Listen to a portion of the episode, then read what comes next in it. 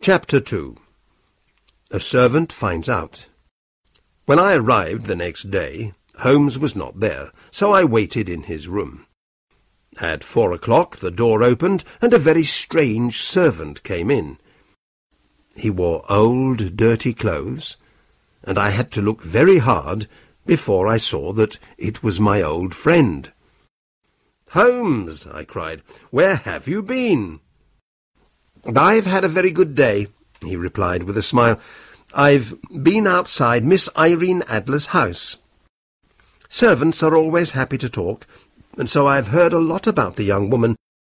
For example, she has a good-looking man friend called Godfrey Norton, a lawyer, who often visits her. Now, why? If he's her lawyer, perhaps she's already given him the photograph. But if he loves her, she won't show him the photograph. Most interesting, Holmes, I said. While I was there, Mr. Norton himself suddenly arrived. I watched them through the windows. When he left, he jumped into a taxi.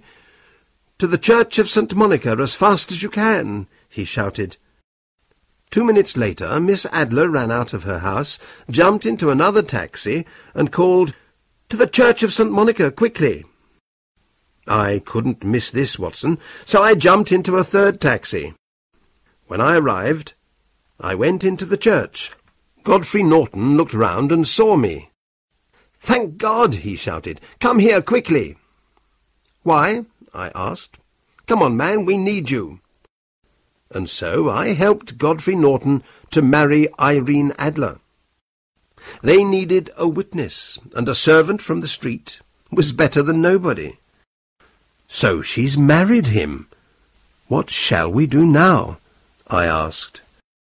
Well, tonight, my dear Watson, I need your help. Will you do what I ask? Without questions? Of course, Holmes, if you think that it's important, I answered. Later, we'll go to Briony Lodge. Irene Adler, or Irene Norton, will arrive home at seven o'clock, and she will ask me to go into the house. You must wait outside, near the sitting-room window, and when it opens, watch me inside. When I hold up my hand, throw this thing into the room, and shout, Fire! I took the small thing out of his hand. What is it, Holmes? I asked. It's a smoke stick. The room will very quickly be full of smoke. After that, wait for me at the corner of the street. Right, I'll do what you want, I said.